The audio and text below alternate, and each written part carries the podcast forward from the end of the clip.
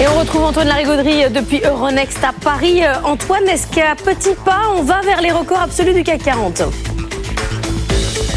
on est toujours sur la rampe de lancement. On sentait qu'on avait sans doute pas assez de muscles et de conviction encore pour euh, aller chercher le record.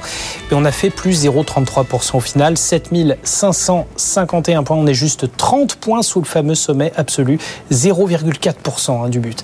Euh, des volumes toujours corrects à 3 milliards d'euros euh, d'actions négociées. Ça prouve qu'il y a du monde sur le marché, qu'on continue à réorganiser les portefeuilles pour les derniers jours de l'année.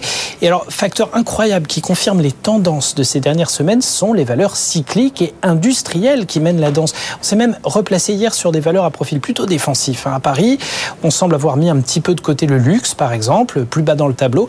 Même les fameux Magnificent Seven de la tech à Wall Street, les euh, GAFAM et euh, Nvidia et Tesla. Hier, séance incroyable, sans doute une première, alors que ces sept valeurs réalisent à elles seules 77% de la performance annuelle du S&P 500. Mais hier, elles ont toutes, sans exception, terminé en baisse alors que le marché, lui, a terminé en hausse. Cas de figure vraiment singulier et sans doute une grande première depuis qu'ils ont pris une telle importance. Preuve d'une sorte de mouvement de fond qui tend à pousser les investisseurs vers les valeurs décotées, les valeurs cycliques. Et au vu de la performance depuis le début de l'année, bah, les 7 chéris de, de Wall Street, ça veut dire qu'il reste un sacré potentiel derrière. Donc Wall Street en hausse, l'Asie bien orientée ce matin, signaux dans le vert côté européen en avant-marché. On continue la chasse au record à Paris. Mais Antoine, il y a un gros gros chiffre hein. aujourd'hui à 14h30, l'inflation américaine. Oui, on va voir si les prévisions euh, continuent de refluer. Hein, euh, côté euh, tension inflationniste, ça va coïncider avec le début de la réunion de la Fed qui rendra sa décision sur ses taux demain soir.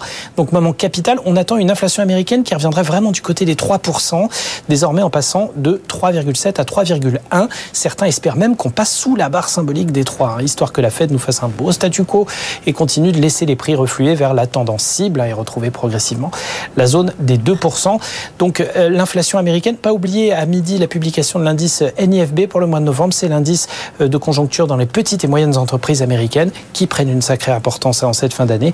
Et puis en Allemagne, on aura l'indice ZOO du sentiment économique pour le mois de décembre. Ce sera ce matin à 11h. Du côté des taux d'intérêt, on a vu que c'était pas mal remonté ces derniers jours. Pour l'instant, euh, ça tend à, s'apaiser un petit peu hein, après ce, ce mouvement de correction.